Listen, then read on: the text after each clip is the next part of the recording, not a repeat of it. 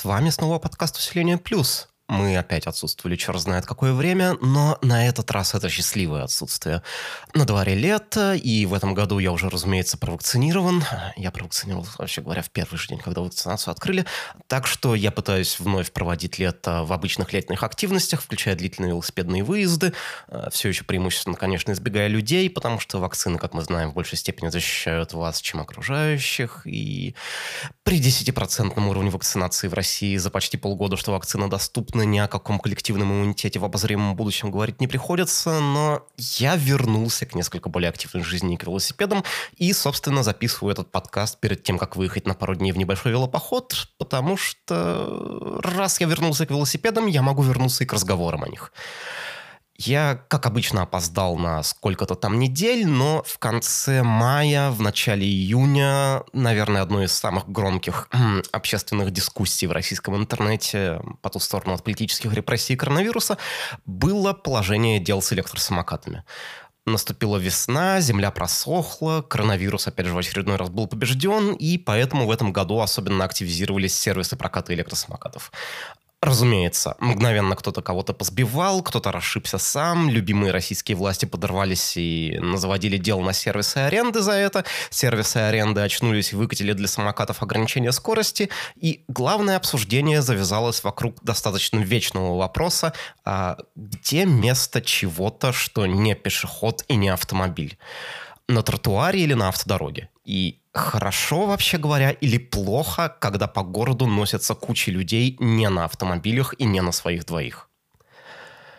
И у меня так уж случилось, э, очень полярные мнения по всем этим вопросам. Э, я, как велосипедист, ненавижу абсолютно всей душой ненавижу ездить вместе с автомобилями, но единственная вещь, которую я ненавижу еще больше, это выползать на велосипеде на тротуары. И также у меня все внутри расцветает, когда я думаю о том, что в России поклонение личному автомобилю может э, отодвинуться куда-то с вершины пирамиды потребностей гражданина и получит э, большее распространение вместо этого комьютинг на велосипедах, самокатах, на чем угодно. Э, но также вместе с этим я считаю, что сервисы проката самокатов повели себя достаточно неэтично и безответственно. Давайте начнем сразу со второго вопроса здесь. Комьютинг – это хорошо. Велосипеды – это хорошо. Самокаты – это также хорошо. Но когда вы сервис проката электросамокатов, и когда при этом вы открываете аренду всем сразу, с размахом и на новые территории, э, Извините, я не думаю, что вы поступаете ответственно, если вы просто предоставляете эти штуки без всяких ограничений массе людей без опыта, без подготовки и, в конце концов, без э, сдерживающей желания прокатиться с ветерком, постоянной мысли о том, что было бы все же круто не разбить или не поцарапать, по крайней мере, только что купленную дорогую игрушку. Э, я считаю, что ни в каком сопряженном с риском для окружающих деле нет никого опаснее э, для, собственно, окружающих, чем неофит, попавший в среду по случайности и без инвестиций со своей стороны. Э, это не какая-то попытка гейткипинга сейчас, потому что любой человек, ездящий в моей стране, в моем городе, где угодно, не на автомобиле, он по умолчанию мой друг. Э, по куче причин, о которых я буду говорить позже, но просто дать всем желающим возможность арендовать самокаты с нулем препятствий и ограничений, я не знаю, а где инженерная этика в этом? Почему у вас не залочены по геолокации высокие скорости в людных местах? Почему у вас нет ограничений по скорости для новых пользователей? Почему анбординг настолько примитивен и содержит в общем случае только попап «ведите себя прилично, окей», а не хотя бы какие-то там краткие правила движения с э, последующим квизом, только после правильного ответа, на который можно перейти к использованию приложения. Вот хотя бы такие базовые ограничения. На самом деле, Scratchpad — это очевидно, было не инженерным вопросом, потому что как только по СМИ прошла э, волна публикации о ДТП с самокатами и наши любимые власти вышли на тропу войны, в приложениях аренды мгновенно появилось ограничение скорости движения по геолокации, а имплементация которой, очевидно, была готова и ждала включения в случае, если СМИ или госорганы, собственно, начнут создавать проблемы. Отсутствие ограничений, очевидно, было бизнес-решением, находящимся абсолютно по ту сторону этики, и я, очевидно, слишком наивен, если ожидал чего-то другого от российского IT. Я говорю здесь даже не об абстрактной ситуации, о нет, ведь люди погибнут. А, к сожалению, 100-килограммовые человеческие тушки, несущиеся на скорости на десятки килограммов металла, инхерентно связаны с риском для себя и для окружающих, а, хотя, вероятно, в меньшей степени, чем такие же тушки за рулем тонн металла, способных сообщать себе при этом куда большую скорость.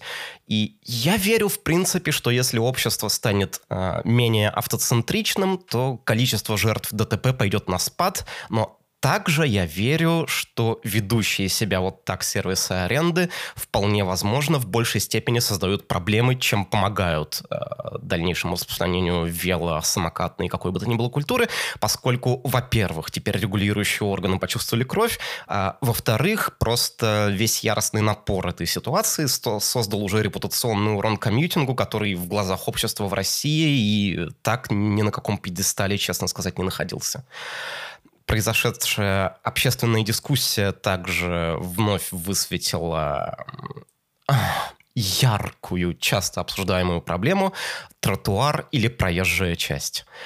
В случае с электросамокатами, насколько я понимаю, окончательной ясности сейчас нет, а, поскольку изменения в ПДД, классифицирующие их как средства индивидуальной мобильности и предписывающие ездить с автотрафиком, пока находятся в стадии проекта. И сейчас передвижение на электросамокате – это правовой дикий запад, э, и кто хочет, тот так и ездит в общем случае. Но ситуация фактически сейчас такая же и для велосипедов. Несмотря на то, что ПДД, не считая несовершеннолетних и случайные случаи, предписывают движение по проезжей части, я бы сказал, что просто на глаз я вижу куда больше велосипедов на тротуарах. Я для себя давно сделал противоположный выбор, поскольку, как бы пафосно это ни звучало, движение на велосипеде вместе с автотранспортом – это в первую очередь дополнительный риск для себя, а движение на велосипеде вместе с пешеходами – это в первую очередь дополнительный риск для окружающих. И мне комфортнее рисковать собой в перспективе, а, в каком-то, может, даже и не слишком далеком зеленом будущем, я бы с удовольствием увидел города, в которых и для велосипедов, и для самокатов, и для пешеходов созданы условия, позволяющие передвигаться как-то более свободно всем. А автомобили отодвинуты чуть на задний план, но к сожалению, есть представление о идеальном будущем, а есть объективная реальность, диктующая свои условия. И реальность такова, что у нас, опять же, очень автоцентричное общество, и все, на что в городах ложится свет, это царство автотранспорта. Пешеходы задвинуты на узкие тротуары, в неудобные переходы, вынуждены протискиваться. То и дело ждать светофоров с абсолютно оскорбительными таймингами работы, и в целом, ну, и так не чувствуют себя на улице комфортно. И тротуары — это последние зоны относительной уверенности, относительной свободы. Места, где можно не оглядываться ежесекундно через каждое плечо, сканируя пространство на предмет помех. Кто я такой, чтобы отнимать и это? В конце концов, более практично, пешеходы и чувствуют себя действительно на тротуарах достаточно непринужденно, за что в интернет-комментариях э, традиционно в ходе обсуждения велосипедно-пешеходной проблемы собирают вот все эти ебучие э, ремарки, мол, а я перед ним оттормаживаюсь, показываю, куда еду, а он туда идет, или я звоню в звонок, а он в мобильник смотрит, или, наконец, чертовы дети и пенсионеры кидаются под колеса. Вы знаете эти комментарии.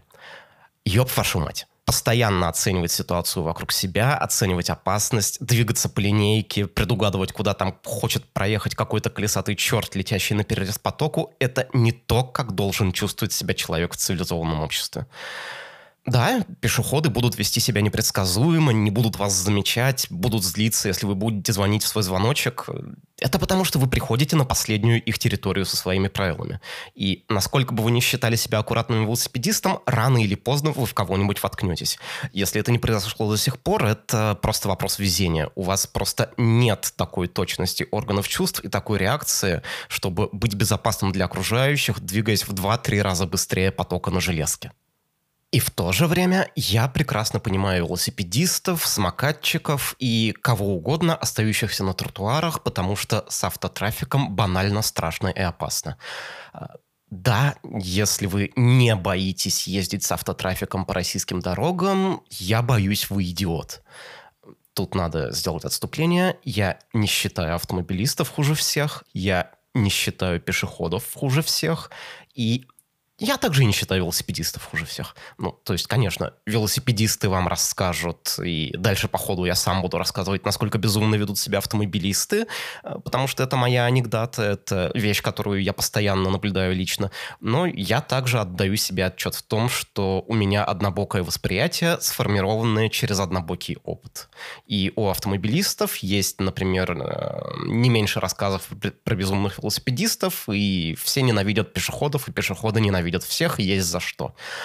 Но я считаю, что велосипедисты могли бы комфортно существовать с автомобилистами на автодорогах, и я считаю, что мы можем к этому когда-то подойти, но для этого необходима культура, и для этого необходимо, чтобы сдвинулся общественный статус-кво. А общественный статус-кво закодирован в слове «автодорога». Это дорога для автомобилей, на которой все остальное находится по случайности и на которой автомобилисты к другим участникам движения непривычны.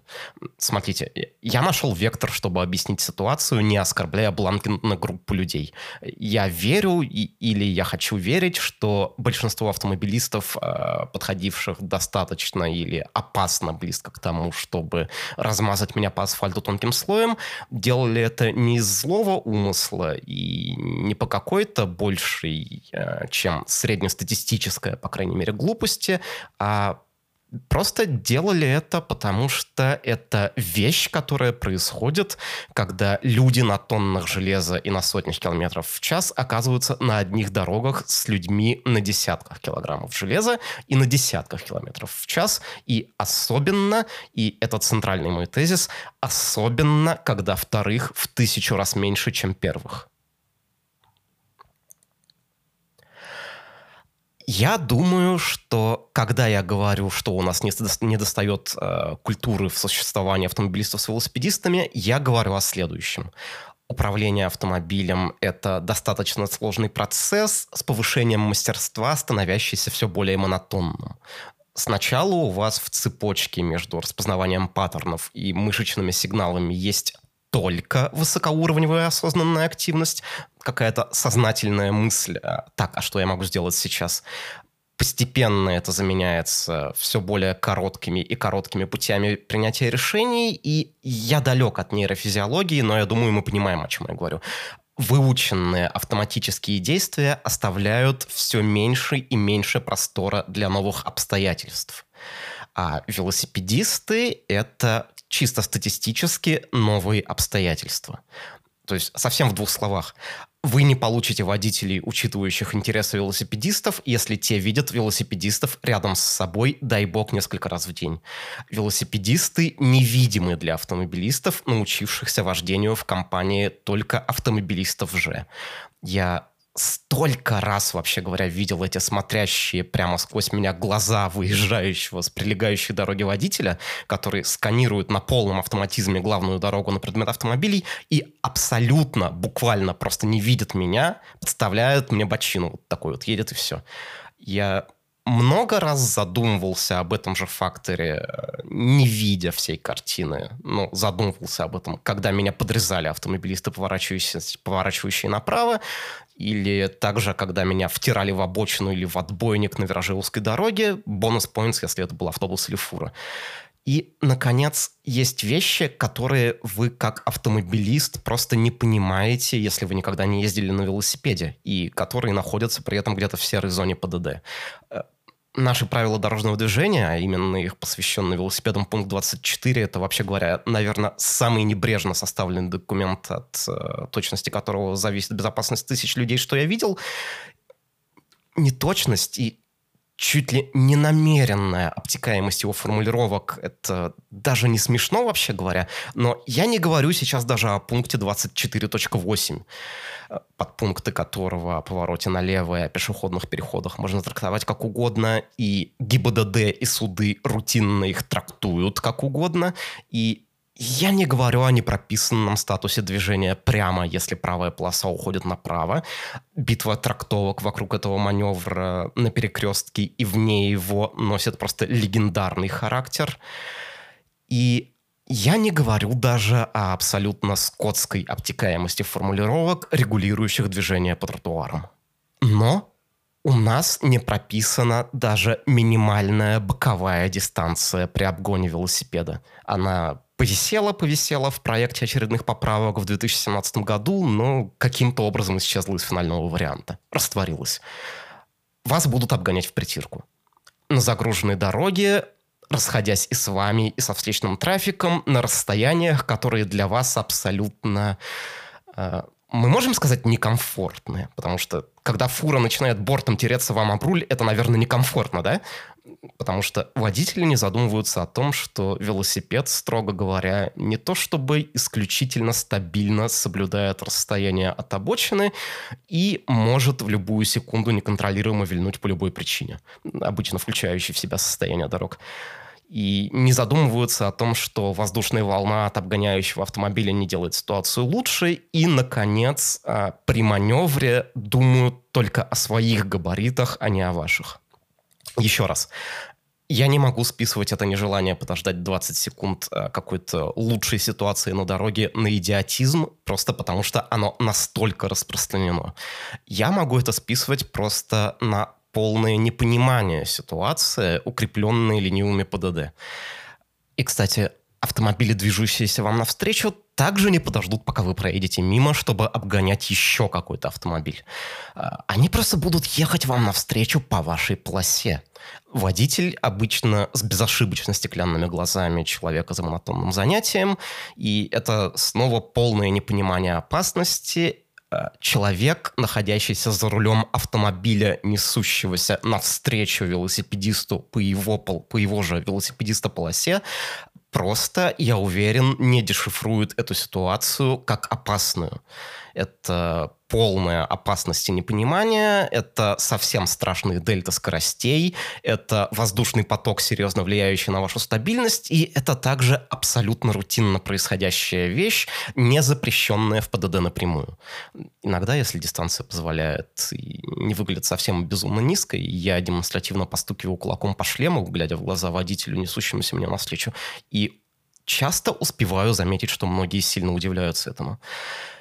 Иногда этот же маневр выполняют грузовики. Э, я не знаю, что я должен делать в этой ситуации. Like, окей, я могу съебать на обочину, если она есть, если я на МТБ, но если я на шоссейнике, а справа песок или кочки, я с такой же вероятностью упаду влево ему же под колеса, если попробую куда-нибудь на обочину спрыгнуть.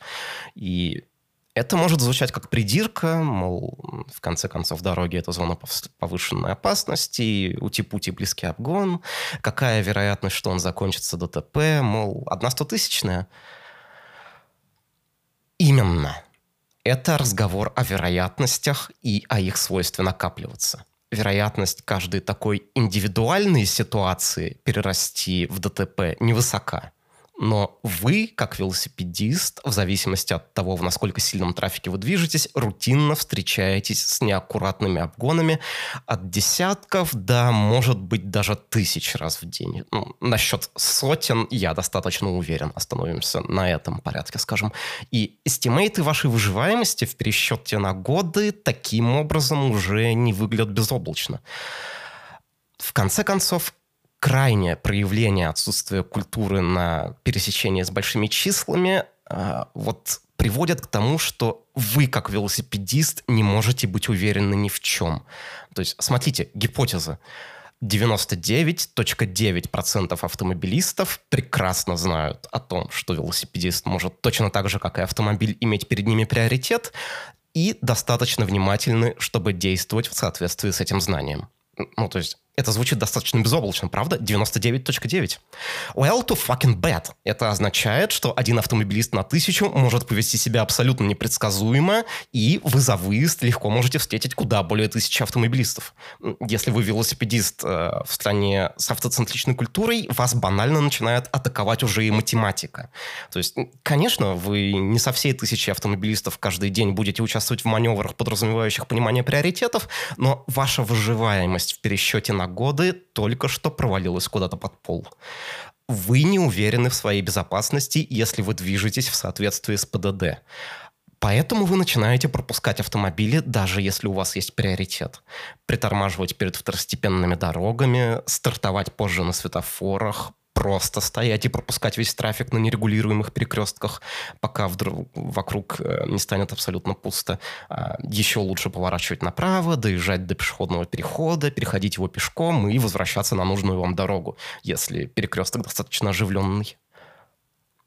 И я вообще, например, никогда не поворачиваю налево, если на дороге есть трафик. Like, вас гарантированно собьют. Вас обязательно собьют. Никто не знает, что велосипедист вообще-то имеет право поворачивать налево. Поэтому, ну, вы понимаете, я проехал на велосипеде за то время, что увлекаюсь им, где-то в районе 30 тысяч километров. Я был в длительных многодневках, э, вплоть до трех недель и двух с половиной тысяч километров по пересеченке. И меня иногда спрашивают, что самое страшное в таких выездах. Мол, дикие звери, длительная автономка, плохая погода, бандиты или гопники. Лайк, like, нет, you sweet summer child. Самое страшное, это когда вы после недели путешествия по грунту и деревням въезжаете в незнакомый город по загруженному шоссе без обочины и с отбойником. Все, хуже этого нет ничего мы говорили о том, как проектируются шоссе, потому что автоцентричность, и да, я знаю, что у этого слова есть совсем другое значение, не заканчивается на автомобилистах. Автоцентричность также бывает глубоко заключена и в проектировании городских улиц, и это еще не самое плохое. Самое плохое, когда загородное шоссе, по которому вы имеете, в принципе, все права двигаться, не учитывает ваше существование вообще. И не учитывает ваше существование внезапно при этом. Я не так давно ехал из э, Солнечногорска в Зеленоград по Пятницкому шоссе. И оно даже не слишком плохое. У него есть широкая обочина, оно ровненькое, есть только пара неприятных перекрестков, и в целом трафика на нем, наверное, слишком много, чтобы я связывал движение по нему с удовольствием, но я не связывал раньше движение по нему и с опасностью. А теперь на нем появилась развязка, которая не учитывает мое существование правая полоса на ней уходит на платную Ленинградку на М11. И это не ситуация, когда правая полоса появляется прямо перед съездом при этом. Если, если правая полоса появляется прямо перед съездом, вы можете глубоко вздохнуть, просигналить, что вы дальше едете прямо, и сделать не очень красиво, запрещенный статус маневра вновь спорен, но и все же не очень опасно, просто проехать куда вам надо. Но бывает, что, как в этом случае, вы очень давно едете по правой полосе, и только теперь появляется информация о том, что она поворачивает в место, куда вам, строго говоря, нельзя и не особенно надо. Э, я встречал такую же ситуацию, когда правая полоса уходила вообще в аэропорт.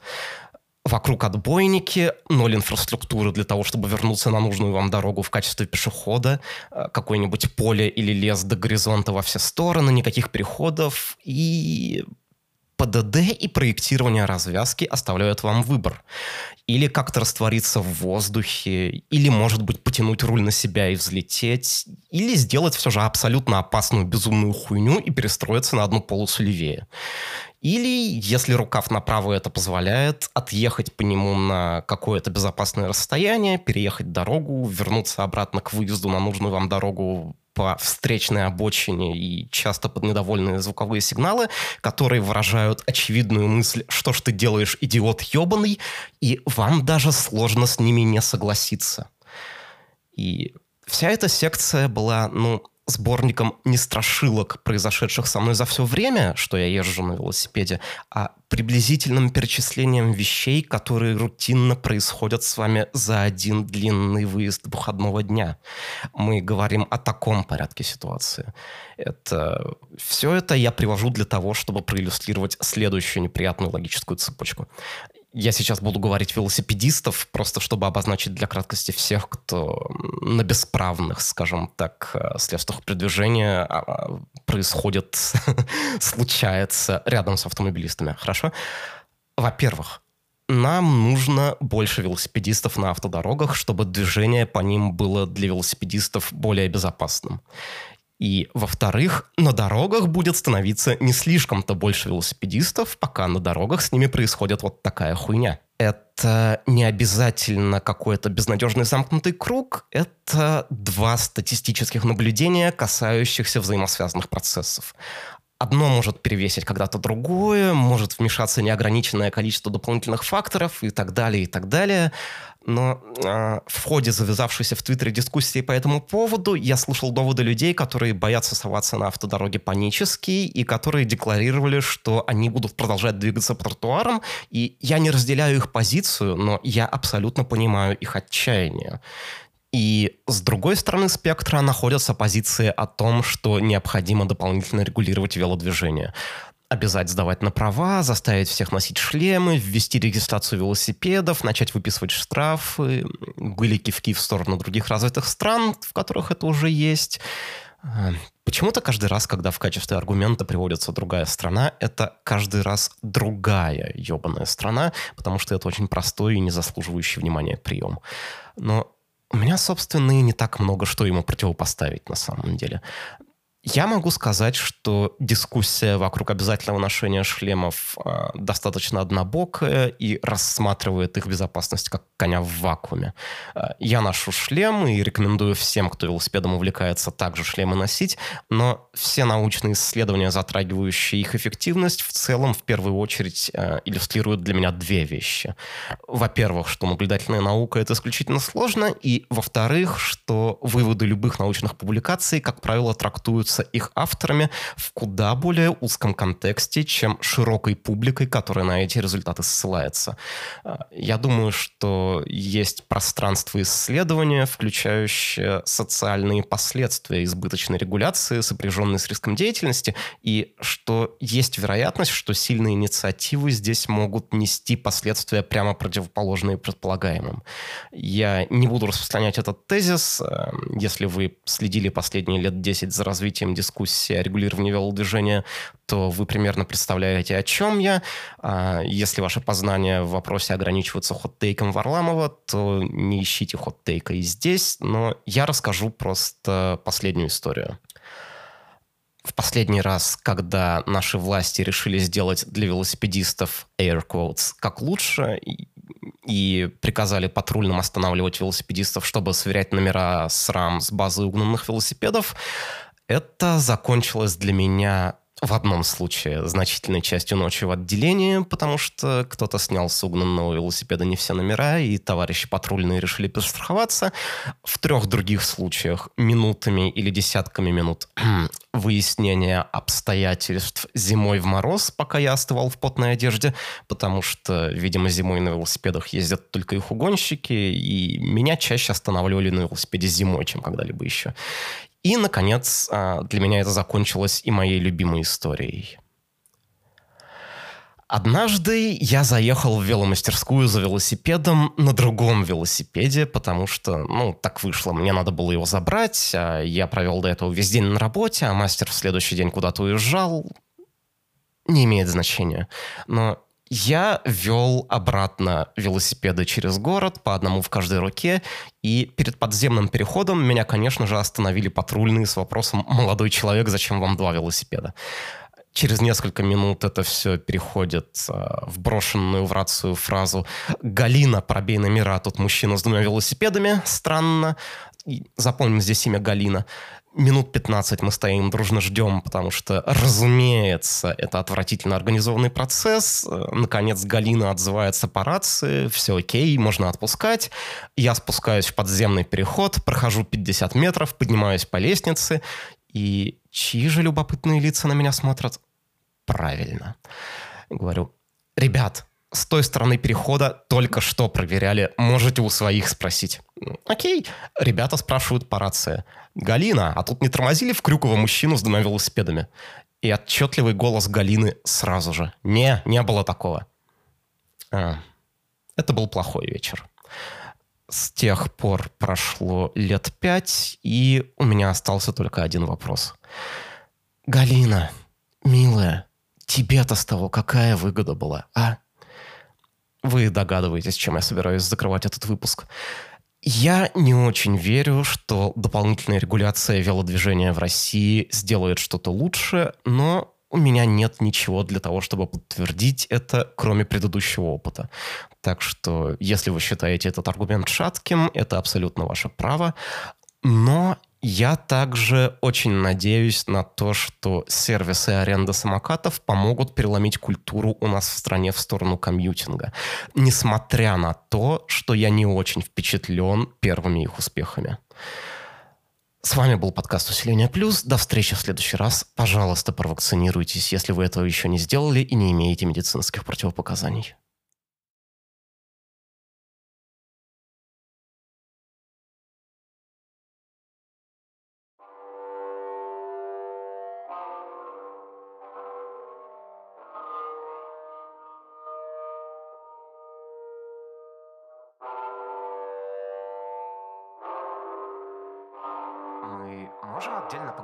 Говорить о том, что каждый раз, когда в разговоре о велоинфраструктуре в Москве, да и вообще где угодно, речь заходит о велопарковках, вам достаточно одного взгляда, чтобы точно сказать, что человек, который их спроектировал, никогда в жизни не видел велосипеда.